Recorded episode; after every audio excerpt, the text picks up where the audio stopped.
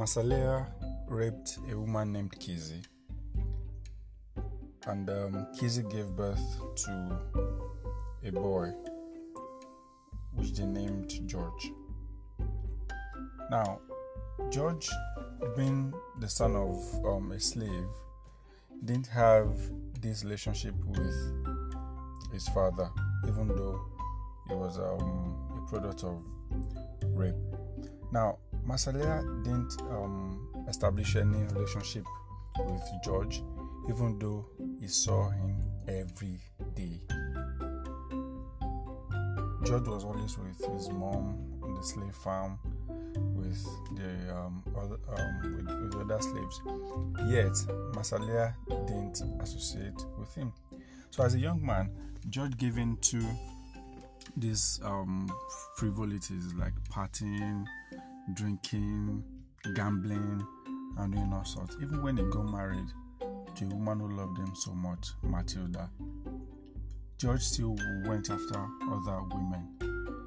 But just as George could lose it, he found his way and he regained focus. Now, at the point when he regained focus, Marcella tried to get back into his life. George also tried to connect with his father, but, but I can't really remember um, what happened um, next because it's been long actually saw the movie. But the point is, in this present day, in this current climate that we are in now, we see a lot of young men just like George. In the movie, he was popularly known as Chicken George because found a way of making chickens fight and then he made money from it. Now, we have a lot of young men out there who do not have a father's presence. When we talk about a father's presence, we are not talking about a man being in the house physically. We are not talking about a man who puts um, food on the table and that's all. We are not talking about a man who does the regular things and then we say, oh, this man is present. There is more to that. For you to raise valuable children, for you to raise valuable sons, you must do some certain things. You must be a compass to these kids. It goes beyond you paying fees and doing all sorts. You must lay some key principles, one of which is a personal spiritual connection. Now, this has nothing to do with places of worship. You could belong to any religion, but beyond that religion, you must let your kids know that they must draw an inner strength from something beyond this world. This is beyond going to church every Sunday or praying five times a day or going to a worship center on Thursdays on Saturdays. This is way more than that. This is teaching your son that when troubles come, and as a matter of fact, troubles would come, he must learn to connect his inner strength to something beyond this world. That is the spiritual connection I'm talking about. He must learn to draw strength. Lots and lots of things will work against him, especially being a Nigerian boy, especially being a Nigerian man. A lot of things will work against him. So you need to let your son know that he must draw strength from something beyond this world. That is the spiritual connection I'm talking about. Secondly, you must let your son know something about sexual orientation. Now, men have proven to be the surest guide when it comes to the sexual orientation of their kids. And I think this is backed up by research, but I can't really remember, but I saw it several weeks ago. Now, a father should be pointing in the right direction as per the proper sexual orientation of his of his children. Okay, but today we live in a world where kids are just confused. There's a lot of information overload online. They don't really know what to do. There's a lot going on on TV. But a father who is present will let his child, his son, know his own sexual orientation and how important that is. Okay? Because um, someone said um, that in the role of gender development, evidence points to fathers as having more important influence, not only in fostering male concepts in boys, but femininity in girls. And the writer went on to say, mothers have little influence on the masculinity of their sons. There is little wonder as to why we have various problems in our society. So you see, because a lot of men are missing in homes today, women have struggled to guide these kids. I'm not saying men are not great leaders, but some something is just missing. Something is just missing.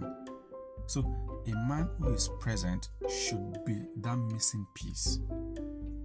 A man who is present should be that missing piece, not just you being at home, dishing out instructions, doing um, being the boss of the house or stuff like that. No, it goes beyond that. This is you teaching your kids about the sexual orientation that you believe they should go. And the third one is the financial sense. Now, we all know that in Nigeria, Africa, even the black community in America, poverty is strongly linked to domestic violence. You must teach your son to have a financial sense. Okay? You must teach him money management.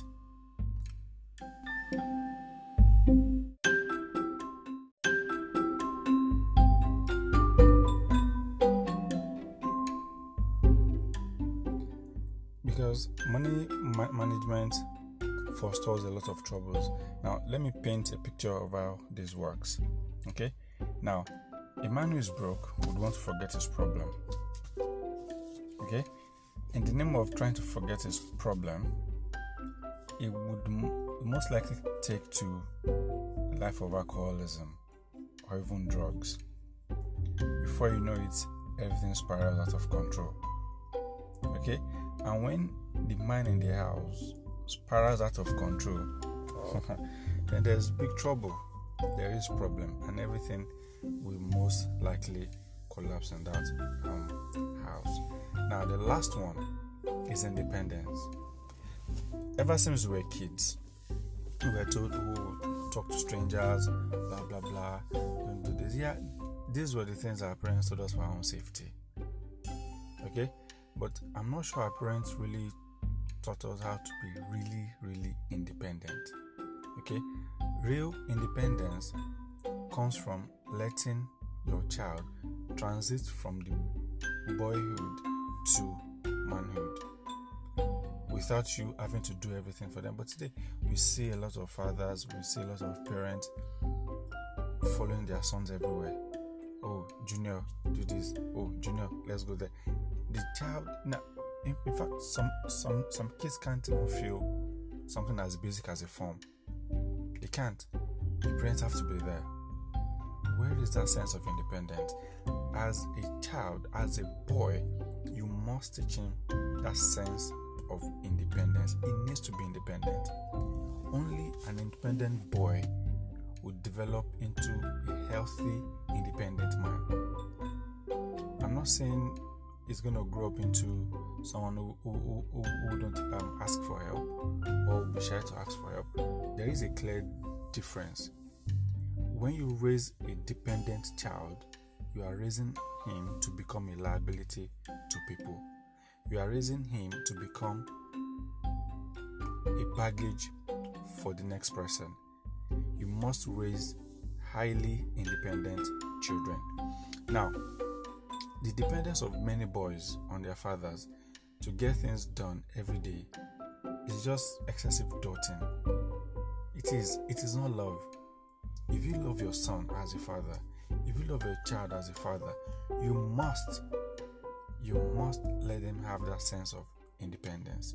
Okay, and this is actually very common in African families, especially um, in families where um, they've been really blessed with money, maybe in recent times, and then looking back at how they suffered. Oh, my son was not suffered. What I suffered. Yeah, that that that that's the way it should be, ideally. But when you let that get into the way of raising a proper child, then there's a problem with that. There is an absolute need for your boy to be independent. Men must raise sons in a fair, firm, and loving environment because these, these are the recipes for a great future. As men, as fathers, as husbands, it is our responsibility to reduce the number of Chicken Georges out there. We owe it to them. We can't afford to produce another Chicken George. We must be responsible enough. If you are responsible enough to have sex and to have kids, then you must be responsible for your kids. Thank you very much for your time. You have a lovely day.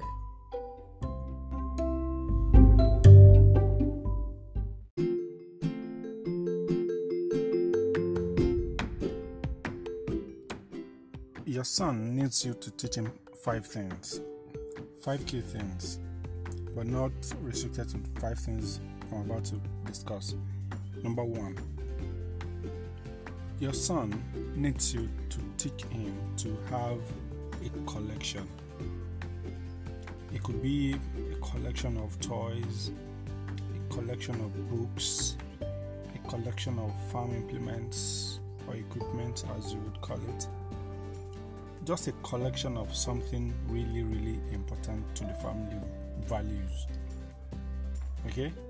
Your son needs you to teach him to have a collection like my own dad now, he has a collection of books.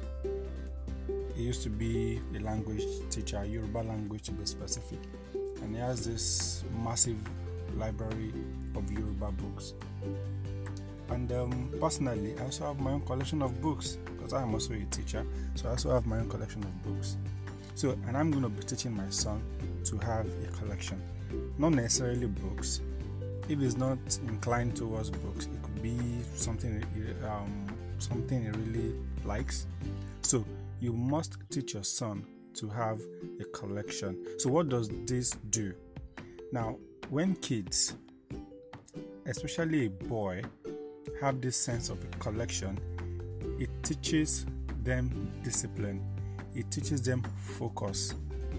Okay? It teaches them this sense of attachment towards what they truly love and then this engraves what I call value.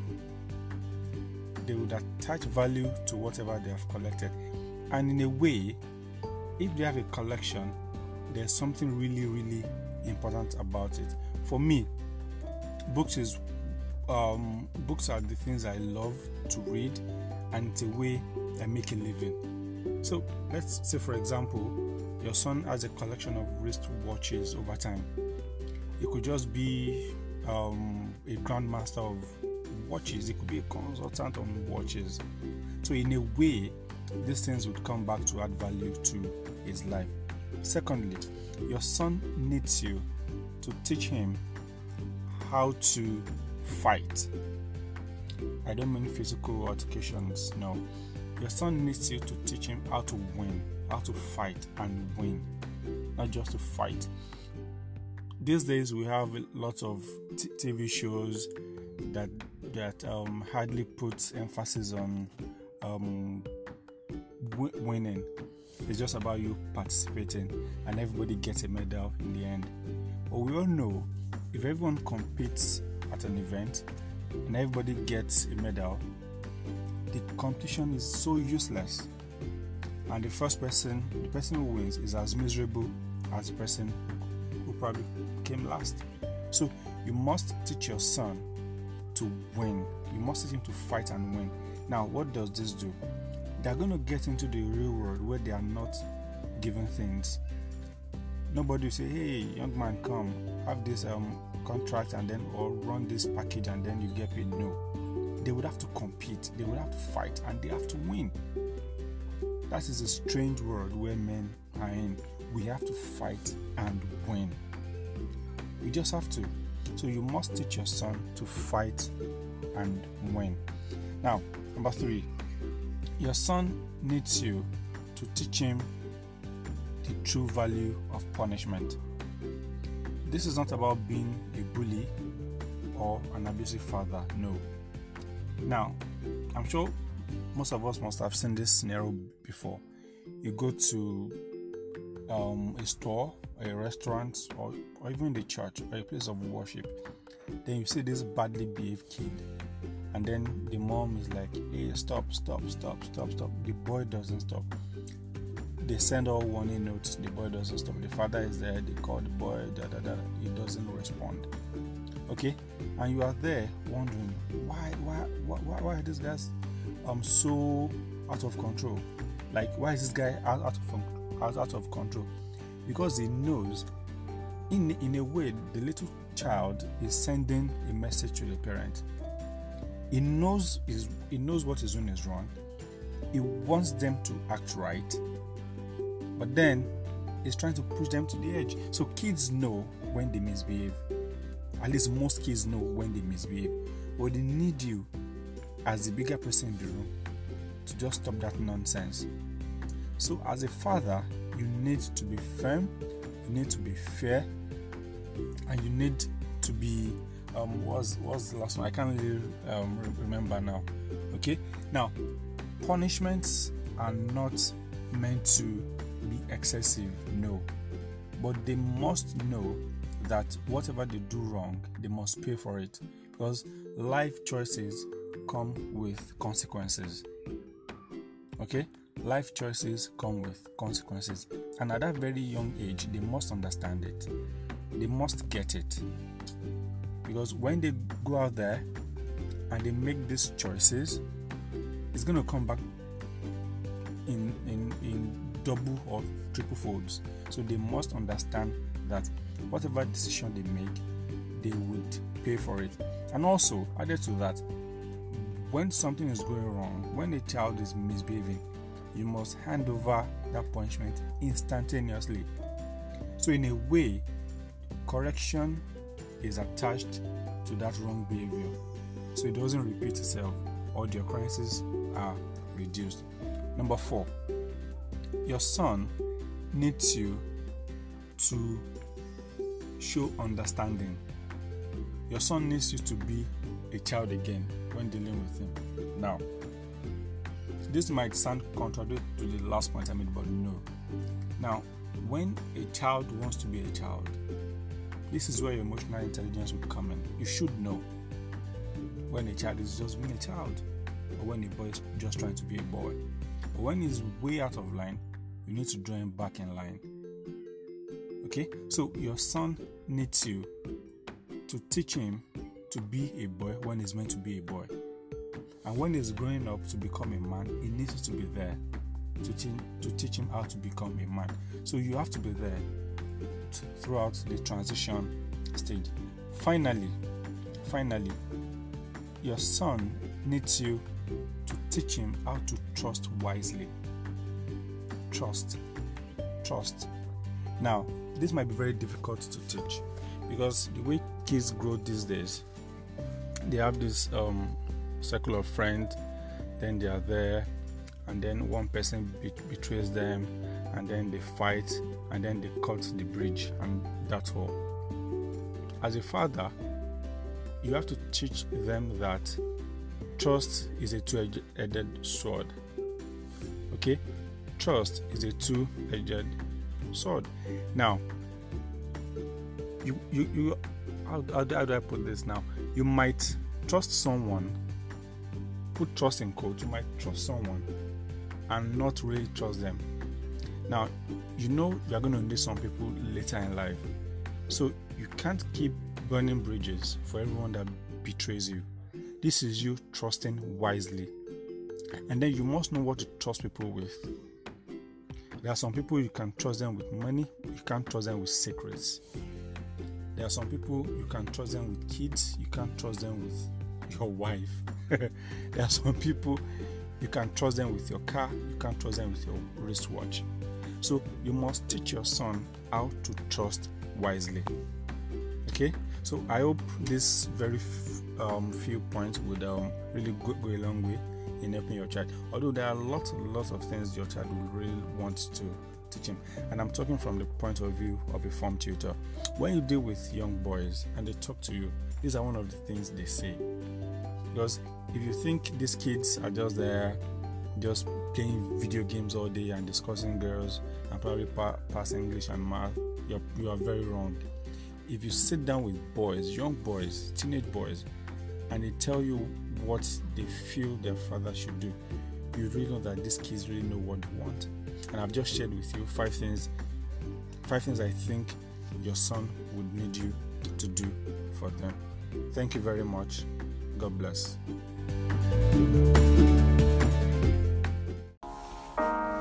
Have you ever asked yourself what it takes to be a romantic man? What do I need to do to be a good father? What do I need to do to be a good husband? Am I missing out something? Are there things I need to do or change? Are there ideas or notions I need to get rid of? How can I play my role as a man, as a father or husband effectively? I am supposed to lay an example for my kids. I'm supposed to show them how it is done.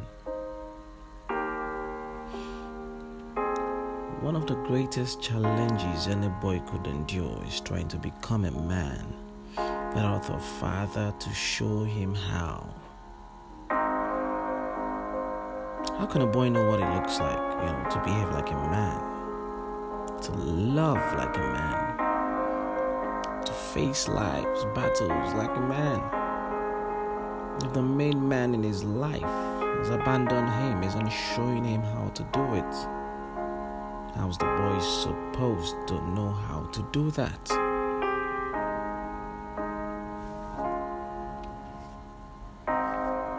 Too many men today were raised by fathers who didn't step up to their responsibilities. And no wonder we have a generation of men who feel lost, nameless, not knowing how to be men. They don't know how to have real relationships. They don't know how to have healthy relationships with women, with their children, with just generally people around them. They're, they're clueless. They lack courage know, to face life.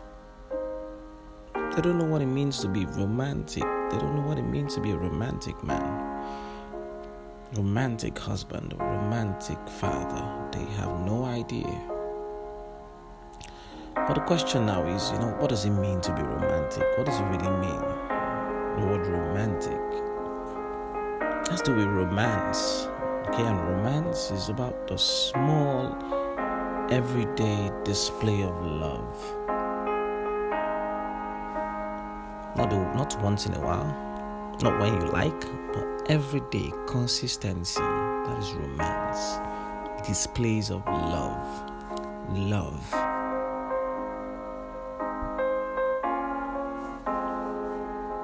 But what is love? Love is patient. Love is kind. It does not envy. It does not boast. It is not proud. It is quite gentle. It does not dishonor others. It is not self seeking. No, it's not selfish at all. It's selfless. It is not easily angered. Yeah, you get angry. Of course, you have the right to, yeah. But not easily. Not easily angered. It keeps no record of wrongs, no forgives a lot. It's quite forgiving. Love is forgiving. Love, those actions, those words, those deeds, those things you do. Without love, we're nothing. Without love, we are nothing. Learn to love your wife and children how they need to be loved.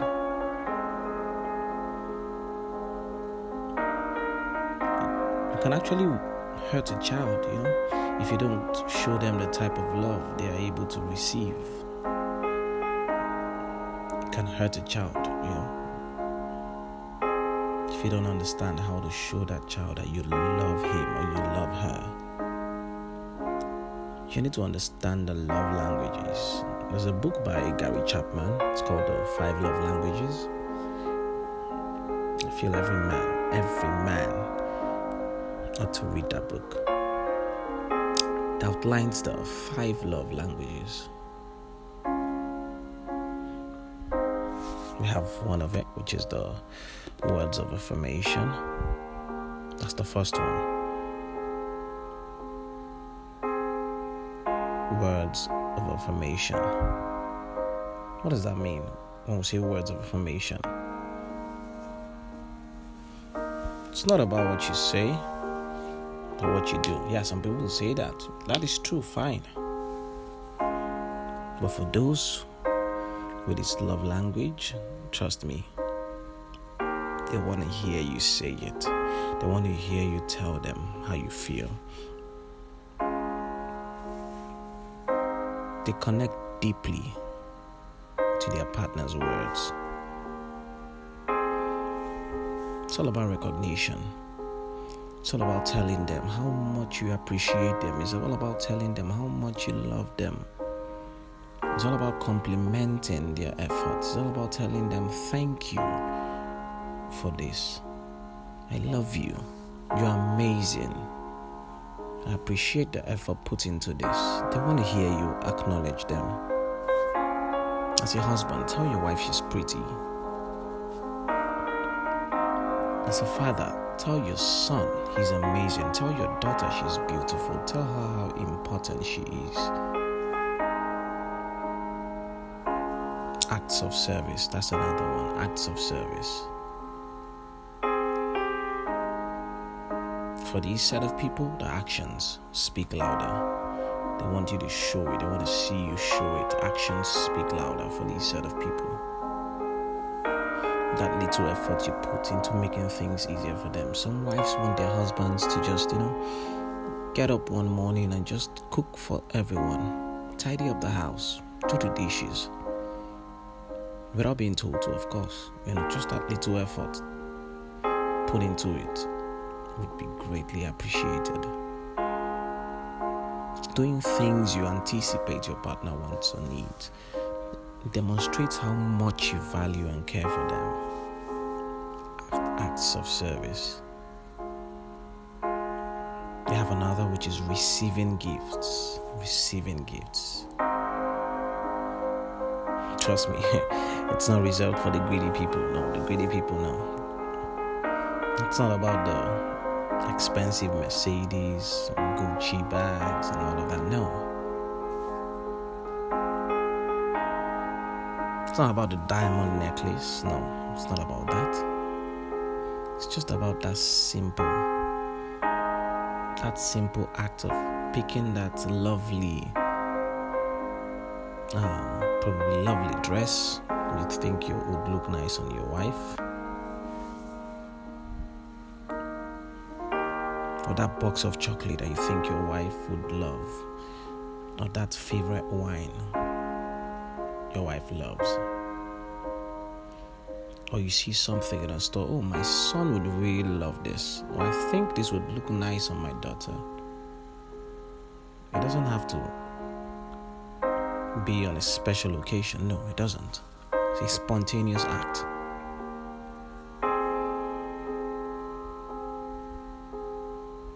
quality time.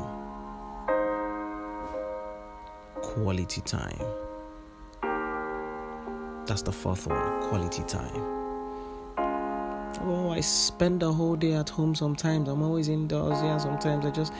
What do you do while you're indoors? Do they feel your presence? Does your wife feel that you're there? Your children, can they feel your presence? So many times people feel as though they spend countless hours with their partners or with their families and don't understand why, you know, their partners or their people they still complain about oh you don't spend quality time with me or you don't something is missing that little distraction that hinders you from having that simple conversation, that light conversation. Actively listening to them, asking them how they feel, talking about random things, being there for them. That is how they know you care. And the last one, the physical touch. Oh, some people love hugs. Some people are very big huggers, okay? They just want to be hugged. They just want to be held. Why practice why why why would you want to, you know, practice social distancing while walking with your wife? You can't hold your wife's hand, you know, or probably hold your son's hand while taking a walk or your daughter's hand. No. It's, it's, it's so difficult to do. Physical touch cuddle. Cuddle at night. The big hug.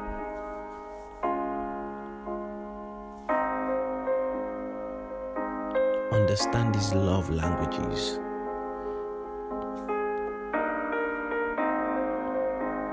That would help you function well as a man. That will help you function well as a father and a husband.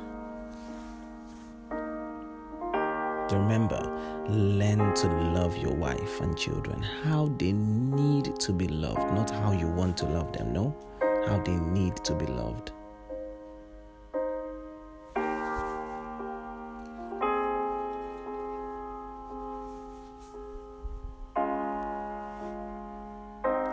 Want to challenge you today to be better men, to be better husbands and fathers. You need to understand that for you to be a romantic man, you have to be kind, you have to be loyal, you have to be understanding, you have to be emotionally stable, you have to let yourself feel, you have to be observant, you have to be a good listener, actively listening.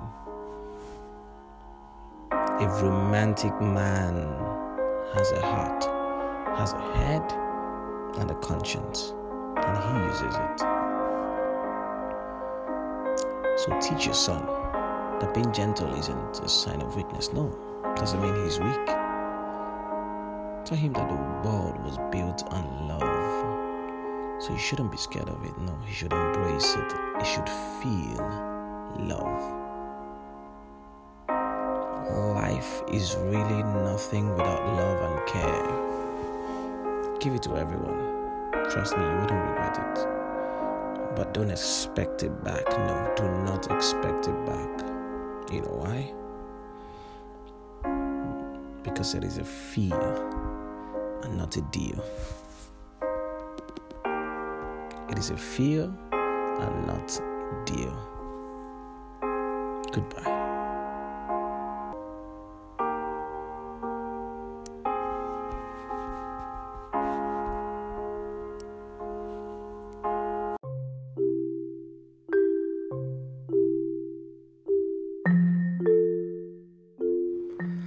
Everyone. My name is Boluwatife Oshino, and I'm glad to be on this podcast with my friend and brother Femi Oyinloye. Uh, I've been saddled with the responsibility of speaking on the topic having a purpose as a man. And without wasting any time, I'd like to delve into it. Um, I'm sure we all know what purpose means. We have a vague idea or definition or interpretation of what purpose means to us. But dictionary meaning, one of the meaning it gives is the reason for which something is done or created, or for which something exists. That's the purpose for something, the reason behind its creation or its invention or the reason why it is in existence. Now, having a purpose as a man is a broad topic which I'm going to try to dissect as much as I can within the time I have. My core reference is from scripture, it's from the Bible, which I believe is the book, that has been given to us, inspired by the Holy Spirit, for our modus operandi, for the way we are to operate and live our lives. And we see from the from scripture in Genesis, God made man. And when God was making man, God had a purpose.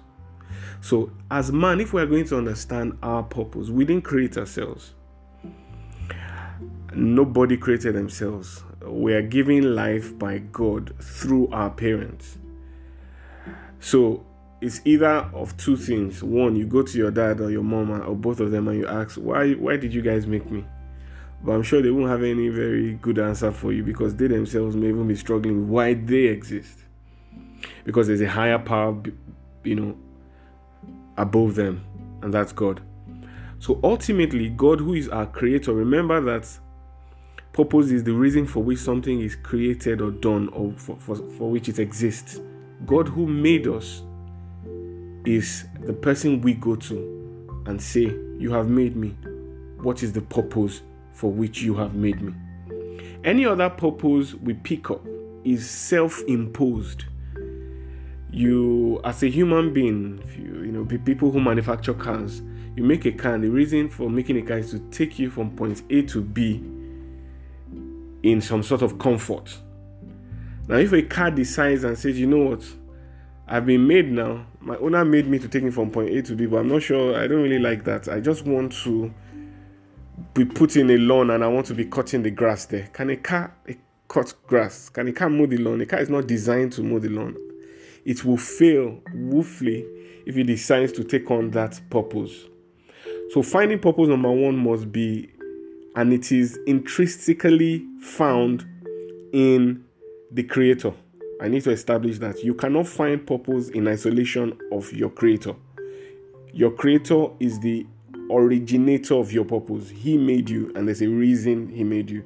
So, finding your purpose as a man requires you to go to him, ask him, he will tell you why you are created, and then you run with it. Okay, so we see God making man in Genesis, and in Genesis 1, God made the heavens and the earth. The earth was formless and empty, if you read the book of Genesis 1, that's part of what you see. And darkness covered the face of the earth. But God's Spirit moved and he called out light from darkness. Now, there was already darkness before man was made. God came down and saw the darkness that covered the face of the earth and said, No, this is not good. I want to make something beautiful because everything God does is good. So he called out light and said, called out light out of the darkness, he dispelled darkness. And then he made man.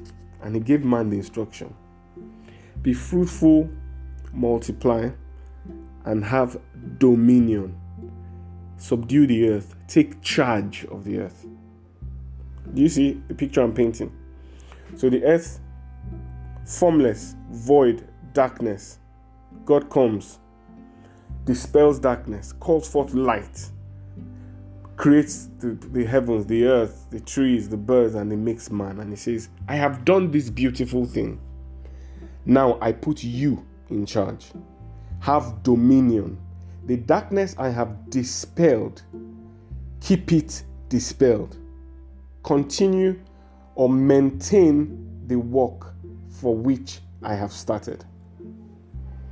That's one critical assignment God has given to man he has told man to have dominion on the earth.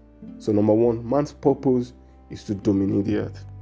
And that word dominate it sounds a bit masculine, it sounds almost oppressive, but it's not. When God says dominate, it means enforce kingdom authority on the earth to keep darkness at bay. So, yes, it is oppressing, but not oppressing to God and His creation. It is oppressing to every violation of God's counsel, which is light and goodness. God came, remember, there was darkness on the earth. He dispelled it because darkness is not good. It is not of God. It is evil. He dispelled darkness. He called out light. And he has made man and said, You, I make you in my image. My image is good. My image is light. And I put you here. This is your estate. protect it. Make sure you dominate it. You should be in charge. Ensure that you enforce my kingdom principles. You enforce my kingdom mandate and agenda, which is light, which is goodness. Ensure that wickedness and evil don't become the order of the day. That's number one purpose for man. Number two, Hosea 6 6. For I desire mercy, not sacrifice, and acknowledgement of God rather than burnt offerings. Now, because of time, I may not have, uh, I may not be able to link all these points, but I will give them in isolation, and then I, I believe as you ponder on it, we can see how we can link it, you know, later on. Another purpose that God has created man for is to show mercy to other men. Which is now I'm linking to the initial point of dominating the earth and enforcing the kingdom principle. God is love, God is merciful. The Spirit of God is mercy and it is truth. And the reason why God has made man in charge of the earth is so that he can be like God and judge and reign and rule. His dictate and his verdict will be mercy and truth. So when in Hosea says, I desire mercy, not sacrifice, an acknowledgement of God rather than burnt offerings, he's saying, What I want from you, my creation, is that you show mercy like I have shown mercy to mankind. I want you to show mercy to one another. Show them love. I am love. I am mercy. Let them see me through you. Be my sons. Be my voice. Be my arms. Be my legs on the earth which I have made for you. Let other men see that God is love when they see the way you act. Let other men see that God is merciful when they see the way you act. I'm not interested in your burnt offerings. I'm not interested in you being religious and killing goats and cows and yet you don't show love. I'm not interested in you bowing down to pray 25 times a day and then you get up from your prayer each time and you don't show mercy. And you you treat your your neighbor like the enemy. You don't show love. You don't help the needy. You don't you don't support the widow. You don't support the fatherless. You don't fight for justice.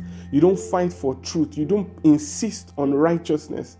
You join the crowd to commit evil but you pray to me 25 times. And god is saying that's not what i want. The purpose i've made you for is to show mercy to show righteousness to show kindness and to desist from evil and then john 4.34 for actually from 30 to 34 he says jesus was speaking the disciples were wondering ah, Master, you not hungry? He's been busy, he's been teaching.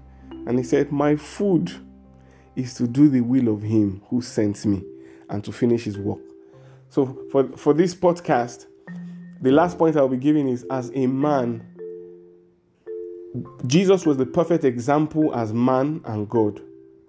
And as a man, he told his disciples, My purpose, which is my food, my will, my, my, my ambition, is to do the will of my Father, of the person who sent me, which is what I started with.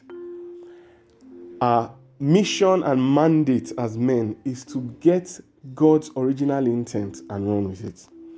And this will take its toll in every facet of our life as men in our health, in our marriage, in our family, in raising our children, in dealing with a nuclear family, in dealing with society, in dealing with other men, in dealing with the church, our goal is to insist on righteousness.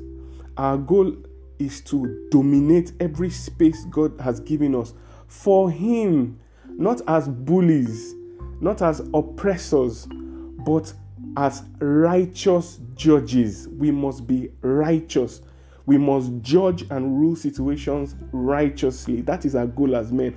God has put us as mini gods on the earth to enforce kingdom righteousness. So in our in your home as a man, in our homes as men, with our wives and children, it is our job to dominate the home for God. What that means is we ensure that the home is run in accordance with the doctrine of Christ. If your wife comes up to you and gives you a lovely sounding idea which does not tally with God has said. You lovingly let her know, my dear, this is not what God has said we should do. Therefore, we will not do it. That is what it means to dominate. That is what it means to enforce kingdom authority. You are not oppressing her, you are not bullying her. You are lovingly opening her eyes to understand what the master has laid down for us. And this is what Adam failed to do in the garden, which was part of his failure as a man. The serpent lied to Eve. She bought into the idea of disobeying God and taking of the fruit which was forbidden. And then she brought it to her husband Adam, and he did not enforce the original instruction of God. God had told him, Do not eat of this. She was not even yet created when God gave him the instruction.